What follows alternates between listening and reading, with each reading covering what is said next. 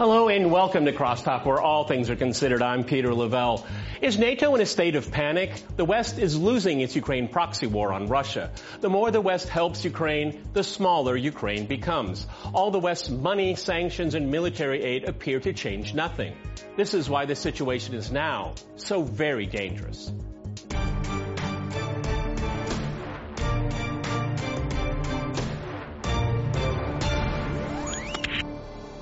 Cross-talking NATO's war, I'm joined by my guest, Daniel McAdams in Lake Jackson. He's the executive director of the Ron Paul Institute for Peace and Prosperity. In London, we cross to Adriel Consanta. He is the founder of A K Consulting and a foreign affairs analyst. And in Saint Petersburg, we cross to Alexander Aton. He is a senior lecturer at Saint Petersburg State Institute of Technology. All right, gentlemen, cross-talk rules in effect. That means you can jump in anytime you want, and I always appreciate it. Daniel, let me go to you first here. I started out by saying, is NATO in a state of panic? Because that's the only conclusion I can draw reading all the headlines. Um, obviously, you know, whatever it takes, we hear that all the time. And then in the in the Post, in the last uh, Washington Post, last news cycle, a senior Biden administration official apparently said, quote, "We will continue to try to impress upon them, the Ukrainians, that we can't do anything and everything forever." So what what is the me- ammo is running out? Uh, they're going to jack up production five hundred percent over the next couple of years. Years uh, is that going to be in play in years from now? What I, I'm not. What is the message here? Because Stoltenberg is leaving. He's probably very happy to be leaving his position at NATO because it's all caving in on them right now. Daniel, what are your thoughts? It's been a mountain of lies from the very beginning, and the problem is when you start believing your own lies, which they've done. That's when you don't make good foreign policy decisions, and that's what we've seen throughout this entire time. Yes, I think desperation is taking hold. We saw it with the tank debacle, uh, where Olaf Scholz, who does not have a backbone whatsoever, uh, says, well, I'm not going to give any Leopard twos until the Americans uh, give some uh, some tanks as well. And the Americans said, okay, we'll give them. And then Scholz said, okay, then we'll give ours as well. And the U S said, yeah, but in the future. And now they're getting some crappy Leopard one tanks. They're not very good. They're, they're from the nineteen fifties or sixties. Uh, they're throwing everything they can in a last desperate move. They want to throw fighters into the mix. It takes thirty-six months to train a fighter pilot. I don't think we're going to be talking about this war in thirty-six months from the way things appear to be going right now. Desperation, but I'm glad you used the word dangerous in your opening, because in a desperation situation, that's when these guys become dangerous, because they don't know the meaning of an off-ramp, of an exit ramp. They don't know the meaning of reverse. They're going to know it soon, but I, sus- I suspect between now and then there will be a lot of danger. I don't know, your, your thoughts as well, because I'm, I'm, I'm glad that Daniel picked up on it, because this is the most dangerous time, because the West has basically emptied its its pockets, its arsenals. It obviously has no ideas that are, are worth listening to, and that's when uh, hegemony kicks in, because they're not going to give up on it easy. And this mantra going from academia, Timothy Snyder and the rest of them, you know, they, I mean, they're talking about the breakup of Russia when they're losing, NATO is losing its war against Ukraine. They're going into unicorn land. They're go, they're turning into fanatics. Go ahead, Edra in London. Uh, well, I have a certain problem with, with you know, these assumptions that, you know, the, the, the main problem with the hegemony is, uh, um, you know, that United States has uh, plenty of stakeholders, especially in the Baltics and the Eastern Europe, who are very um, antagonistic um, towards Russia.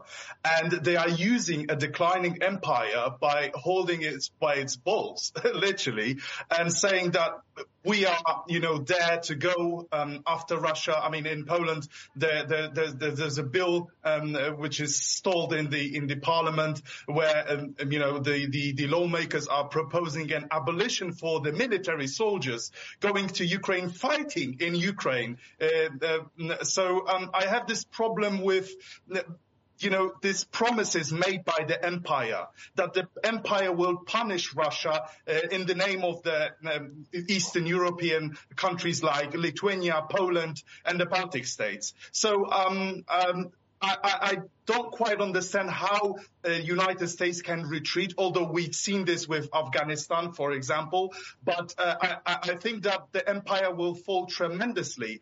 And it, the, the, the conflict between the, the, the Eastern European and especially Ukrainian people who are uh, dislocated among uh, many, many countries in Europe and the United States as well, uh, will last for, for, for many, many, many years, and it will influence the politics as well. So I have this, this, this problem with, you know, just pulling back after six months or one year saying that, okay, we are not pumping this money, uh, to, to Ukraine, and, uh, the, the, the Zelensky will uh, sit and have a ceasefire. We know from the very beginning that the um, uh, Minsk agreements were chutzpah. Uh, we know this. So I'm not sure whether uh, people who were planning in two thousand fourteen to uh, prepare this war machine um, against Russia will somehow, you know, retreat. Uh, also, at the same time, uh, We, we had this conversation before about the balloons, which are distraction, uh, that the empire is starting an, another war or another, starting to antagonize another uh, super uh, or great power like China. We know what is happening in Iran. So I, I think that the, the, the The, the empire, I mean, went from hubris and is uh, uh, very close to uh, uh, to disaster. Yeah, and let's go to Alexander in Saint Petersburg here.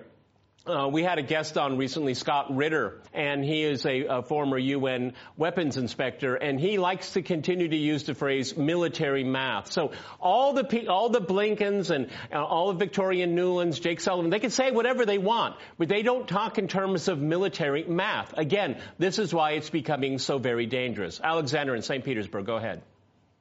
I think the main issue isn't so much a panicking. It's probably more that the elites in NATO and in Washington, D C, at least some portion of them are beginning to realize that this war isn't going to, at the very least, go as easily as they thought, and at worst for them, um, they won't achieve any of their objectives. So I think that there's a portion of the elites who are looking at their strategy and realizing finally after about a year that they're not going to get what they want. So what they're instead trying to do, it seems, as was mentioned uh, just now about these uh, Chinese balloons, there's balloons everywhere over the U S all of a sudden, and it's suddenly become a huge national crisis that they all have to be shot down, and uh, it's a grave threat to national security from China.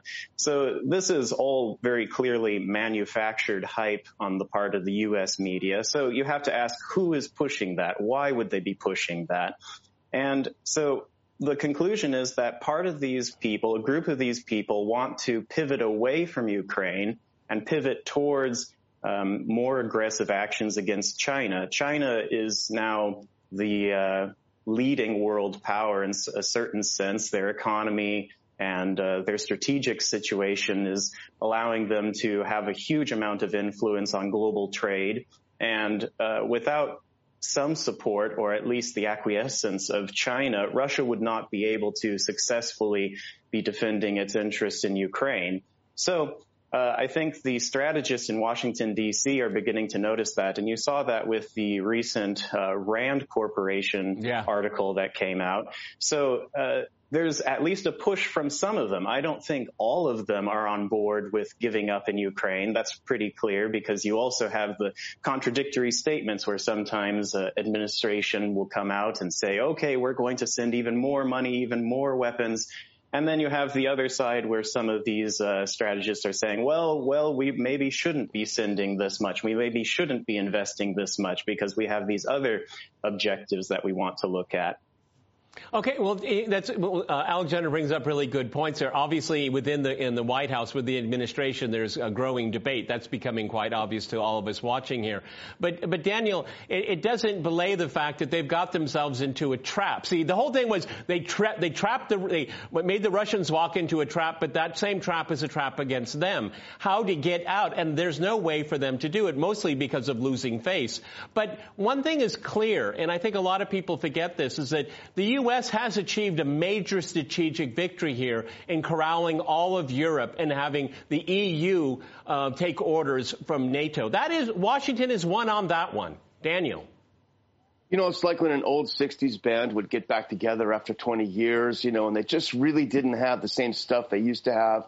This is Blinken and Newland and Sullivan. They're getting the old gang back together again, the old band back together again. They're trying to get in shape for a new tour. They already screwed up uh, Ukraine in twenty fourteen, uh, and they cu- they came back in to try to fix things uh, and finish what they started. We saw from Seymour Hersh, these were the driving powers behind the blowing up of the pipeline.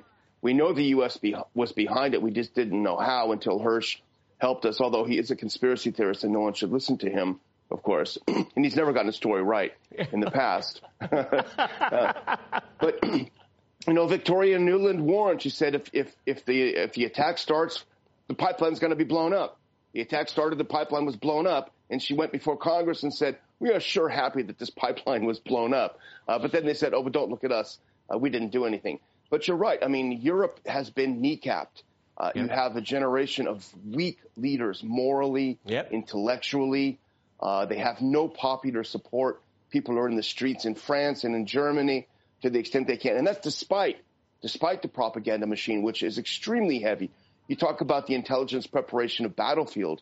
We've had this for four years. We had it for the entire um, Trump administration, four years of Russia is zapping our vital bod- bodily fluids. Yeah, yeah. Exactly. So people wouldn't be surprised, oh, those bastards who took our bodily fluids have now invaded Ukraine. They're right. never going to stop, you know. And so we have all of this coming, but reality has a way of kicking in the door. And I think that's what we're seeing right now. Yeah, and it's, I'm glad you made that comment about European elites. They're all interchangeable. It doesn't really matter who's the chancellor of Germany. It doesn't matter who's the prime minister of Estonia. You can switch them around. They're all the same because they're all driven by the same ideology. It's very and, – and, and they never think about really geopolitics. All right, gentlemen, I'm going to jump in here. We're going to go to a hard break, and after that hard break, we'll continue our discussion on NATO's war.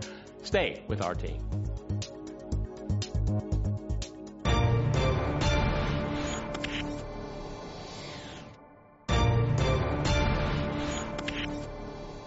Welcome back to Crosstalk, where all things are considered. I'm Peter Lavelle. To remind you, we're discussing NATO's war.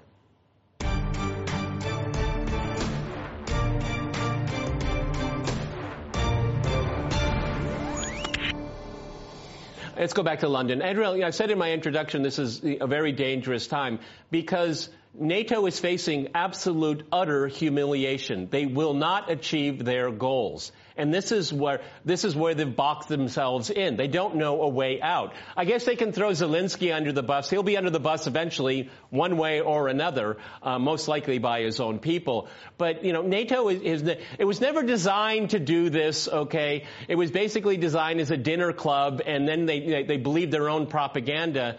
Um, they, they, they, they, none of the militaries in NATO were designed to fi- fight a conventional war against a peer power, Russia. That's why it's turning into a catastrophe. They believe their own propaganda. Go ahead, Adriel. That's very true. I mean, uh, any any sane person would agree that uh, after the War- War- Warsaw Pact was dismantled, NATO should follow the suit and also be dismantled. But nevertheless, they, you know, somehow sustained uh, the the the the purposes of you know of of still being in in, in I mean still existing uh, by uh, meddling in in the Eastern Europe and and somehow persuading or pushing Russia uh, to. Uh, Uh, to, you know, to um, denazify Ukraine, because we know that they were meddling uh, at, at the border with, with Russia, and th- this was, you know, pre-planned. But at the same time, uh, I think that they are mad enough to uh, not go easily to sleep, because we've seen and heard from uh, Mister Stoltenberg and other G seven members that they are now pivoting to Asia. We know that know. they are in contact uh, in contact with South South Korea and Japan. I mean, I think that, you know, we we should we should see whether the um, politicians in Asia are crazy enough uh, to uh, to to create another. Another, another Ukraine in Asia, because from what I've heard from my contacts in Indonesia and in, in, in Hong Kong, they are calling a Taiwan a new uh, Ukraine of Asia. Yeah. And I'm very much worried about the fact that the um, current prime minister in, in Japan, although that he's very low in the polls and, and, and he's very unpopular, not as uh, the, the previous uh, um, prime minister, and also the former prime minister is saying that the, Japan is making a grievance mistake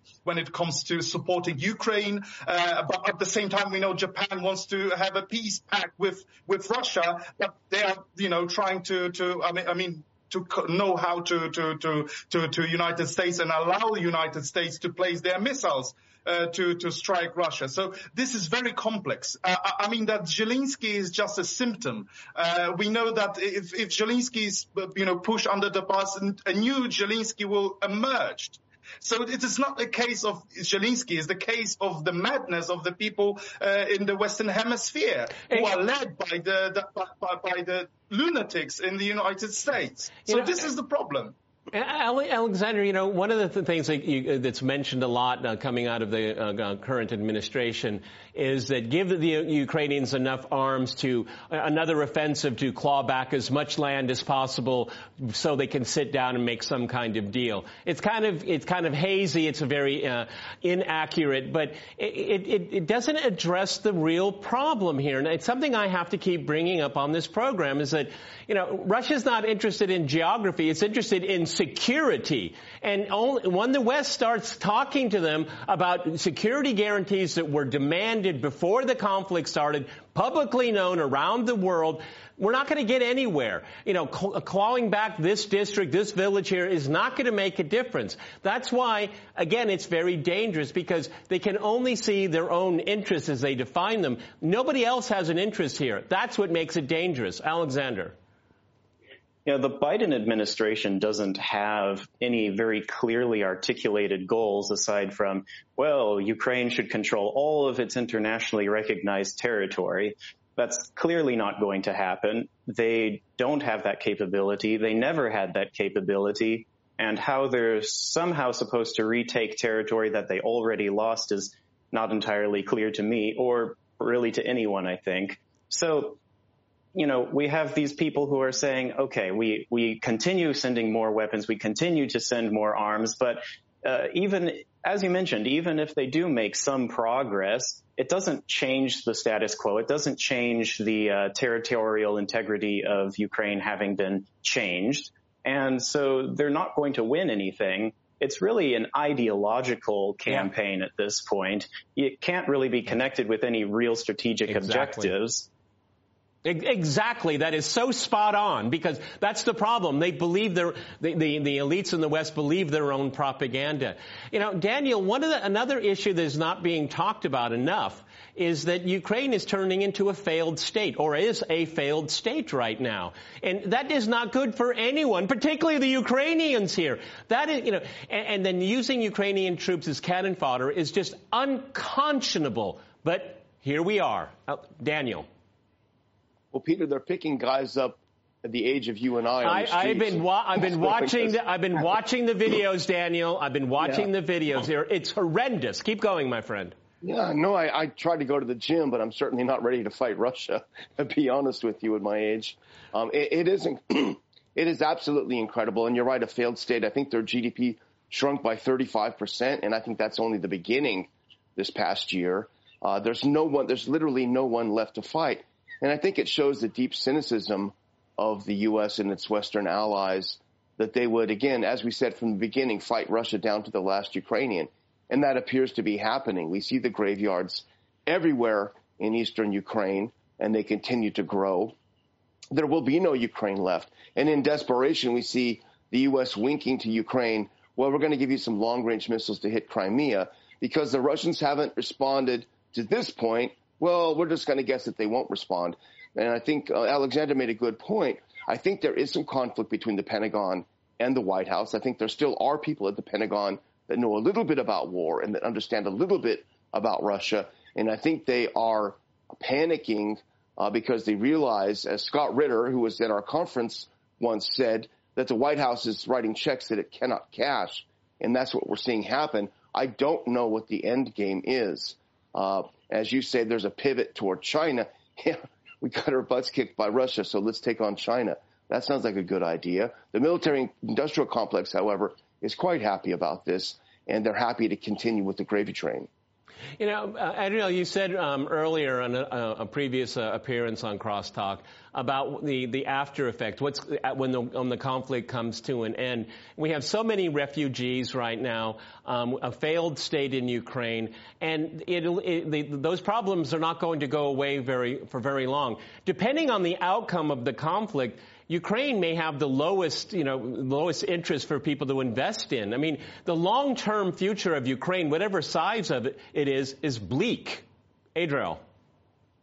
Yes, but we also have to look at this uh, from the demographic point of view and economic point of view, that uh, G D P uh, of, of Poland is increasing because of the fact that many Ukrainians are working in Poland. And, cre- uh, I mean, the, the population of, of Poland uh, grew because of the fact that they incorporated people who, uh, f- you know, flew the war in, in Ukraine. At the same time, we have to bear in mind that Germany's com- uh, economy is uh, based on immigration, and they need skillful immigrants. And as uh, it, you know, it is very clear, most of the Ukrainian people are students, where they are well educated and they are young. So they will just, you know, be incorporated in Germany or in Poland in order to increase. There are several articles and, and uh, research articles in the, the economic uh, journal, uh, journals saying that because of the, the, the, the war or, um, in, in Ukraine, Germany and Poland uh, will be uh, the, the, the main uh, victors of this war, because they will but what uh, somehow... About, but Andrew, what about, the, the, what about yeah. Ukraine? What about Ukraine? But, but, but Ukraine doesn't matter. We know this. They are not fighting for uh, sovereignty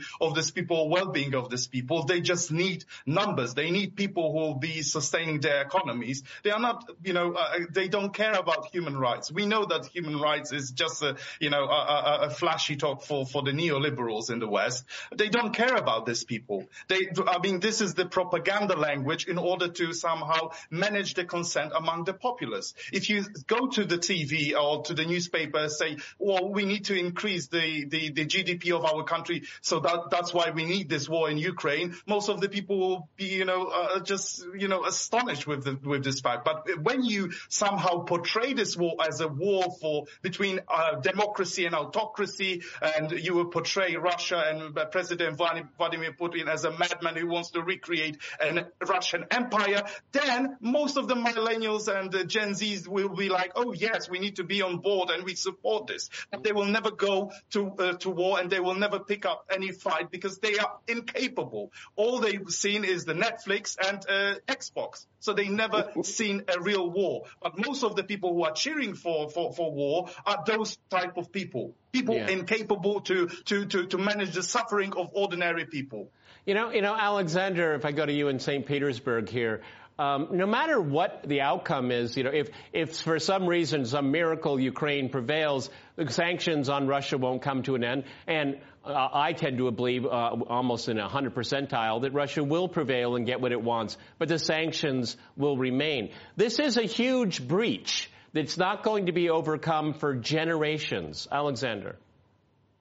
Well, I'd like to add to the previous comment about Generation Z and uh, younger millennials. I think that the propaganda, if you look at the propaganda that's pro-Ukraine on uh, social media, YouTube, TikTok, it's uh, it's exactly geared towards those younger generations. They show these goofy little images of like uh, these characters from video games beating up on each other, and the character getting beat up the most is is Russia. Or you have cat videos where cats are taking little swings at each other, and uh, the the bad cat is Russia. And this kind of uh, you know, it's just propaganda nonsense. It's quite entertaining, but it obviously creates A, uh, a, a totally false view of what this war is, what it's about, and what's actually happening on the ground. But it's extremely effective with young people. So you have generations in uh, the West and even in Russia to some extent. So young people are seeing this completely, you know, informationless propaganda, and then they support the Ukraine and they support the NATO intervention there. And uh, it's turning like like I mentioned before, this is an ideological war. So That's it right. makes it very difficult for some actors in the U S to put the brakes on this, because you've already got this um, machine moving forward, being pushed by the Democratic Party. You have all of these uh, blue checks on Twitter with their Ukraine flag well, emojis I know, everywhere. I know a lot about that. I get my d- a dose of hate mail, okay? I know that very well. That's all the time we have. I want to thank my guests in Lake Jackson, London, and in Saint Petersburg. And I want to thank our viewers for watching us here at R T. See you next time. Remember, crosstalk rules.